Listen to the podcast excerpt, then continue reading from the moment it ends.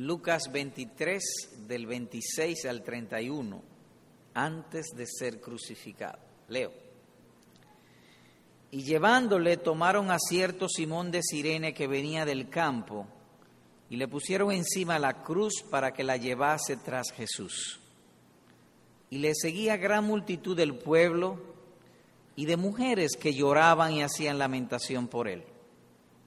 Pero Jesús, vuelto hacia ellas, les dijo: Hijas de Jerusalén, no lloréis por mí, sino llorad por vosotras mismas y por vuestros hijos. Porque aquí vendrán días en que dirán: bienaventuradas las estériles y los vientres que no concibieron y los pechos que no criaron. Entonces comenzarán a decir a los montes: caed sobre nosotros, y a los collados: cubridnos, porque si en el árbol verde hacen estas cosas, en el seco, ¿qué no se hará?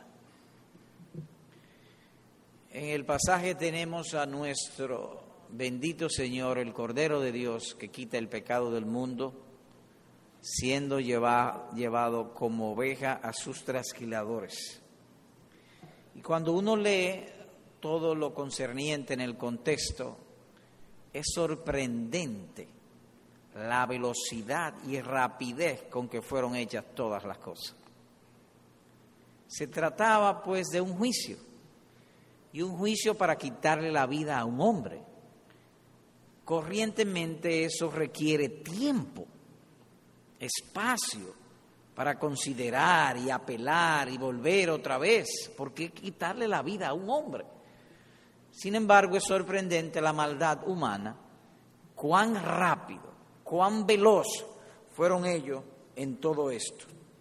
Hicieron muchas cosas en breve tiempo, tratándose además de hombres muy ocupados, de altas alturas, el gobierno de Jerusalén y los líderes.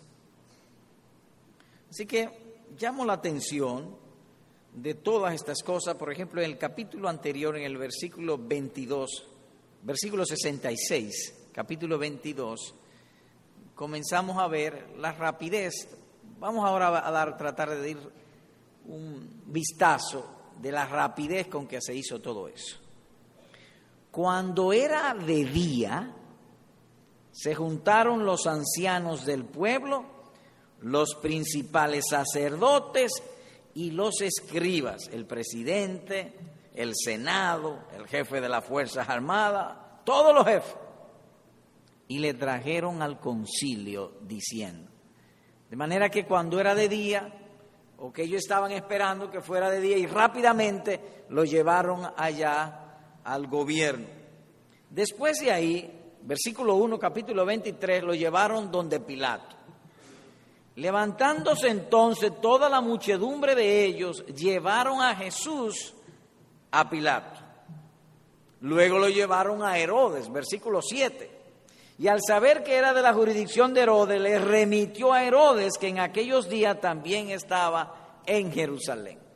Era como un voleibol, lo llevaban de aquí para allá. Luego de eso volvió para Pilato otra vez y allí se entabló una larga discusión. Versículo dieciséis. Le soltaré pues, despu- le, le soltaré pues después de castigarle. Versículo veinte, les habló otra vez Pilato queriendo soltar a Jesús, pero ellos volvieron a dar voces diciendo: crucifícale, crucifícale.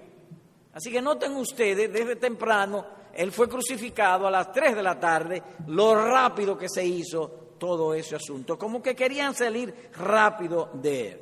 Todo esto tomó quizá unas cuatro horas, a lo sumo seis horas. Ellos tenían temor del pueblo. El pueblo le veía como un buen hombre, como un hombre útil. Esto hay que resolverlo temprano, hay que matarle la vida antes que despierten, antes que pestañen, hay que matarlo. Cuando él vino, ciertamente, a salvarnos de nosotros. El punto es que nunca un procesado, donde habían razones y ellos estaban inquietos, que lo veían como un hombre justo o inocente, fuese llevado tan rápidamente. Él se lo había profetizado a los apóstoles porque Él le dijo, todavía un poco y no me veréis, y un poco y me volveréis a ver. Pero no creo que los apóstoles hayan pensado que eso iba a ser tan rápido, el ver todo este asunto.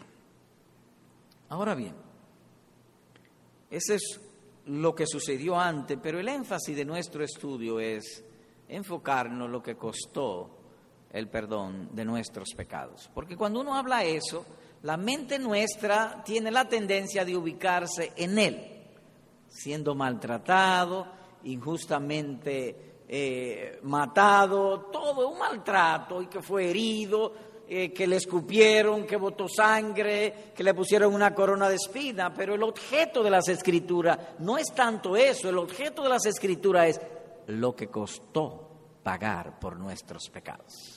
No por los suyos, porque Él inocente, sino por los nuestros. ¿Qué vamos a ver hoy? Bueno, dos puntos. Uno, que muchos lamentaron por sus sufrimientos. Y dos, que Él dio una razón o una respuesta por los lamentos de ellos cuando le vieron ser tratado injustamente. Brevemente, muchos lamentaron por su sufrimiento y Él le dio una razón por sus lamentos, por el lamento de ellos. Así que entremos en que muchos lloraron por la muerte del Señor Jesús. Y nos enfocamos rápidamente en el versículo veintisiete. Y le seguía gran multitud del pueblo y de mujeres que lloraban y hacían lamentación por él. Enfocamos, dice gran multitud, no eran pocos. Era, pudieron haber dicho una multitud, pero dice gran multitud. Es decir, que posiblemente las calles se llenaron de gente. Jesús era muy famoso, muy conocido, gran multitud del pueblo. Ahora, dentro de esa multitud llamaba la atención y la vista del, escr- del escritor se centra en las mujeres. ¿Y por qué se centra en las mujeres? Porque ellas lloraban. Dice aquí, y mujeres que lloraban y hacían lamentación por él. La idea es como si usted viese mil, dos mil personas, pero hay un grupo que está llorando dentro del grupo total. Y eso es lo que llama la atención aquí. Hacían lamentación por él. Parte, gran parte del pueblo. Ahora, ¿por qué lloraban ellas? ¿Lloraban ellas por sus pecados? No, ellas no lloraban por su pecado, ellas lloraban por el maltrato que estaba él siendo objeto o que él sufría o tratado injustamente. Y le seguía gran multitud del pueblo y de mujeres. Se trataba de una ejecución pública. Y por tratarse de una ejecución pública, algunos, como dice el texto, fueron traídos por compasión, otros por curiosidad, y otros muchos quizás de los que luego le injuriaban. Algunos de la multitud le injuriaban, así que había una gran multitud. Y mire usted también algo que llama la atención, que puede haber personas que lloren por Jesús y no con una motivación correcta, o una, una motivación apropiada. Ellos estaban llorando porque estaba siendo tratado injustamente. De lo cual nosotros también vemos que la muerte de Cristo tal vez mueva el afecto natural de muchos que son extraños a confiar y a tener devoción a Él. Eso puede ser posible. O dicho de otro modo, que no es extraño que incrédulos se conmuevan por los padecimientos del Señor Jesús. Ahora bien, en medio de esa situación, cualquiera pensaría que estaba él siendo tan asediado, tan maltratado, que pudiera concentrarse en sí mismo, pero no sacó tiempo para pensar en otros. Desvió sus lágrimas. Verso veintiocho. Hijas de Jerusalén, no lloréis por mí, sino llorad por ustedes mismas. En todo tiempo notamos el corazón de nuestro Señor. Él vino a salvar. Siempre pensó en los demás. Ahora bien, ¿qué le dijo a los que se compadecieron? Y ese es, ese es la, nuestro segundo punto. Cristo dio una dirección a las que lloraban por él. En el pasaje se pueden ver, sobre todo del versículo veintiocho hasta el treinta y uno, tres asuntos. En el veintiocho, una dirección. Jesús, vuelto hacia ellas, les dijo: hijas de Jerusalén, no lloréis por mí, sino llorad por vosotras mismas y por vuestros hijos. Es una dirección. Es como si usted viese a alguien que va en camino en una dirección correcta y usted, usted decía: fulano, no es por ahí, es por aquí. Así que lo primero que llama la atención en el verso veintiocho es que les dio una dirección. En los versículos veintinueve y treinta, un argumento. Porque ellas preguntarían: ¿y por qué debemos llorar por nosotras mismas y por nuestros hijos? Y él responde: porque vendrán días en que dirán: bienaventuradas las estériles y los vientres que no concibieron y los pechos que no criaron. Entonces, ustedes comenzarán a decir, el ustedes lo agregamos nosotros, comenzarán a decir a los montes: caed sobre nosotros, y a los collados: cubridnos. Y finalmente, en el versículo, versículo treinta y uno, una inferencia. Porque sin el árbol verde hacen estas cosas, en el seco, ¿qué no se hará? Así que veamos esto en algunos detalles. Enfoquémonos en la dirección. Él da una dirección o una instrucción. Así que vuelvo a leer el verso veintiocho. Pero Jesús, pero... Jesús, vuelto hacia ellas, les dijo: hijas de Jerusalén, no lloréis por mí, sino llorad por vosotras mismas y por vuestros hijos. Nótese que el versículo anterior dice: y le seguía gran multitud del pueblo y de mujeres que lloraban y hacían lamentación por él. Es decir, hay una gran multitud y gente compadeciéndose de él, pero... él voltea el asunto. Pero Jesús, cuando uno lo lee rápidamente, pudiera parecer como si él estuviese reprendiendo a aquellas mujeres. Y decimos: no, no estaba reprendiendo a aquellas mujeres, estaba dándole una instrucción. Y cuando decimos reprensión, porque hay dos tipos de reprensiones. Hay reprensión suave y hay reprensión cortante. Por ejemplo, nuestro Salvador le dice en un momento: Marta, Marta, afanada y turbada está con muchas cosas. La está reprendiendo, pero suavemente. Aquí no hay tal cosa. Nunca debemos, pues, nosotros avergonzarnos, o, o más bien reprender a alguien que tenga un buen sentimiento. Y mucho menos lo veríamos eso en el Señor Jesucristo. Él no está reprendiendo. Él está dando una instrucción. Que su lloro será más efectivo si ustedes lloran por ustedes mismas y por vuestros hijos. Sería la idea. Le está instruyendo.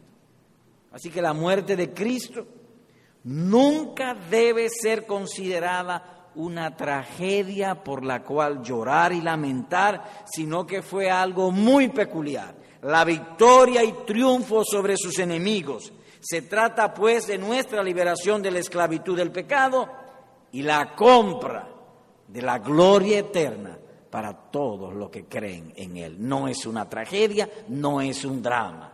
Es la compra de la gloria eterna. Por lo tanto, cuando nos acercamos a Jesús, así como le dijo él a ella, no debemos llorar por él, sino por nuestros pecados. Por nuestros pecados y los de nuestros hijos. Porque la causa absoluta de la muerte ni es un balazo, ni es una enfermedad, ni es un accidente, sino el pecado. Y cuando uno dice eso, eso suena distante de nuestra mente, porque todos tienen una causa para morirse. Fulano se murió, tenía cáncer. Mengano se murió, se cayó el avión. El otro se murió por tal causa. Siempre hay una causa secundaria para la muerte.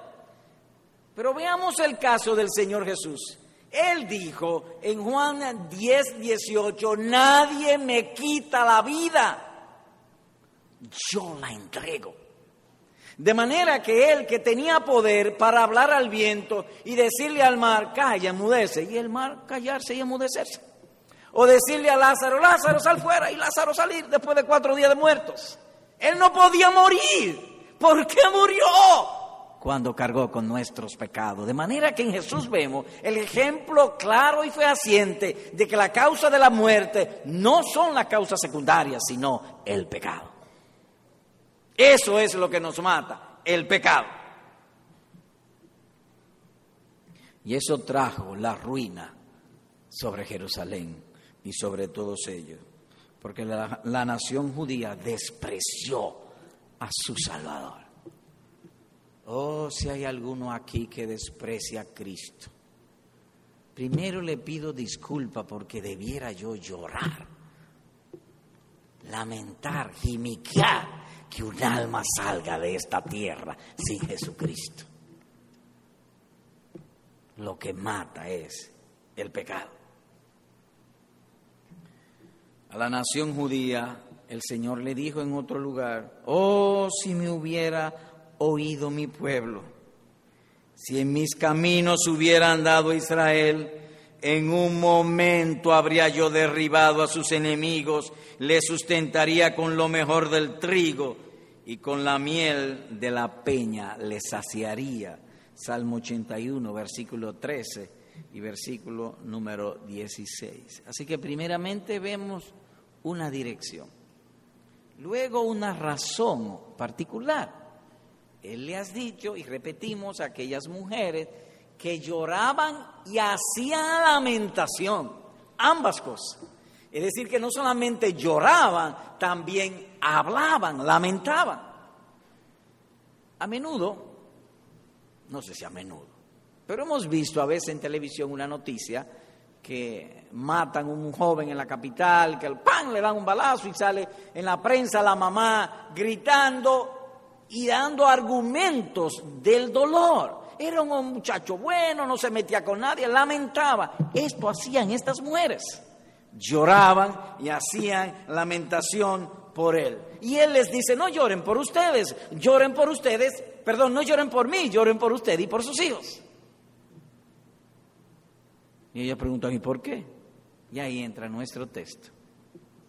Porque vendrán días en que dirán, bienaventuradas las estéreas y los vientres que no concibieron y los pechos que no criaron.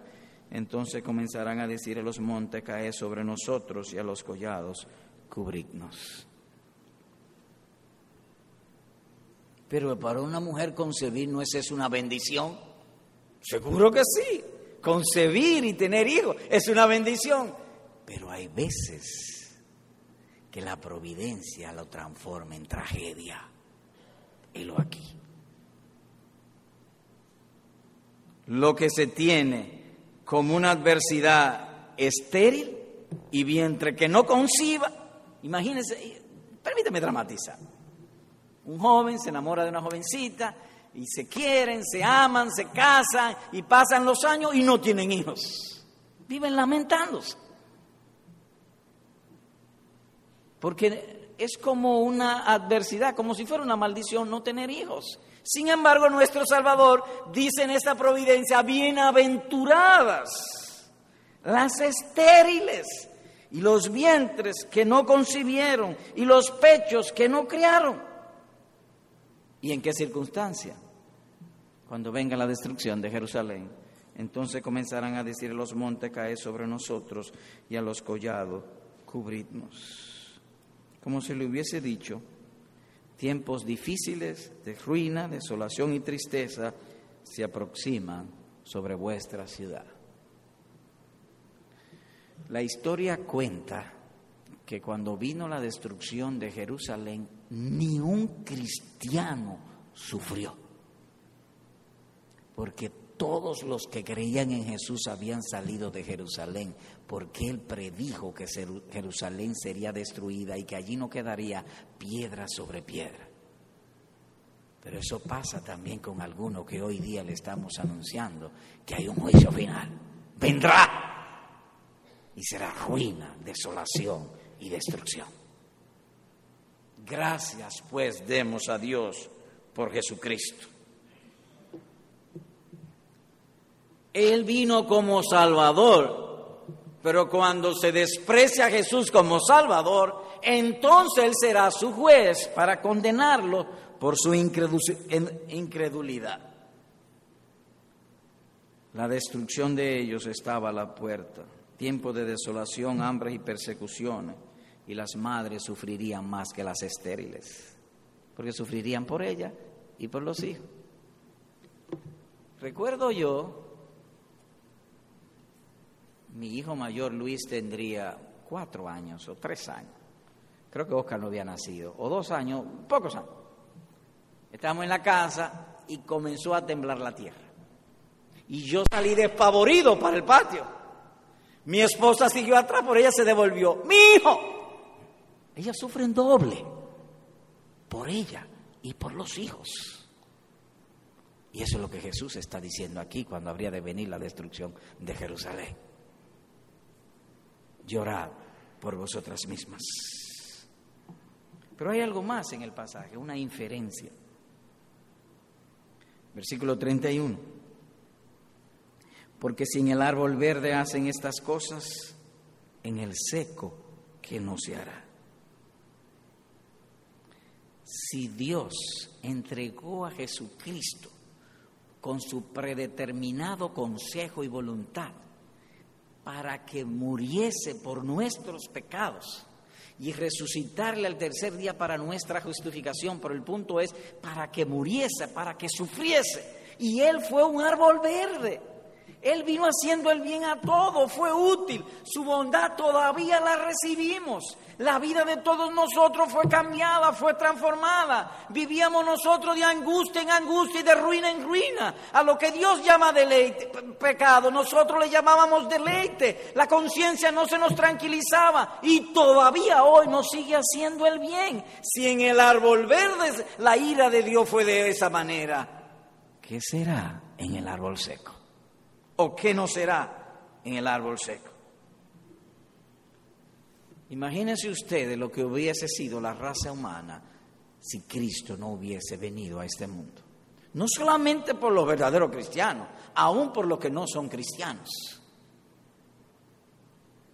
La civilización y el progreso se conoce por la palabra de Dios o por la misericordia de Dios revelada en su bendita palabra. El pecado no reinaba sobre Cristo. Cristo tomó nuestros pecados. Y si en el árbol verde que tomó nuestros pecados, la ira de Dios fue sobre Él, ¿qué será cuando Dios en aquel día encuentre a los hombres, no con el pecado imputado, sino el pecado reinando sobre ellos? Allí será el lloro y el crujir de dientes. Y dirán a los montes, caed sobre nosotros, y a los collados, cubridnos. ¿Qué hemos visto? Bueno, vimos que muchos lamentaron y lloraron al ver los sufrimientos de Cristo. Y en respuesta a la compasión de ella, les dio una dirección para que no llorasen. Les trajo un particular para que más bien llorasen por ella, por ellas y por sus hijos. Y una inferencia, si en el árbol verde hacen estas cosas, en el seco, ¿qué no se hará? Aplicación, dos aplicaciones.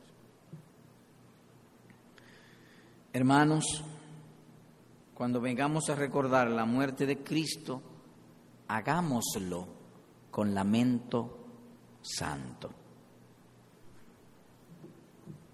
¿Qué es santidad o santificación? Bueno, cuando se iba a erigir el tabernáculo, tomaban las joyas y los utensilios de los hijos de Israel, lo fundían y entonces lo dedicaban al uso de Dios, lo dedicaban a la adoración a Dios. Y a, a las cucharas, a los cucharones, a los tenedores, a los garfios, a las pailas, se le llamaban instrumentos santos. Es decir, que una cosa de uso común, un arete, un, ¿cómo se llama? Un, ¿eh? un anillo, cosas, joyas de esas, que son de uso común, la gente lo usa comúnmente para eso, era dedicado exclusivamente para Dios. Un lamento santo es que yo fui creado para Dios, pero no he podido, mi pecado no me lo ha permitido. Entonces yo, viendo mi pecado, me duelo a mí mismo. A eso se llama un lamento santo. Por lo tanto, cuando venimos a esta mesa, debemos nosotros hacerlo siempre, primero con un lamento santo. Dolernos por nuestros pecados, examinar nuestra conducta, cargarnos por los males que hemos cometido, no lo de otros, sino lo de nosotros, nuestras faltas delante de Dios y su bendita palabra. Si se hace correctamente, seremos bíblicamente entristecidos, y la tristeza que es según Dios nos lleva al arrepentimiento. Y eso es lo que dice en Primera de Corintios.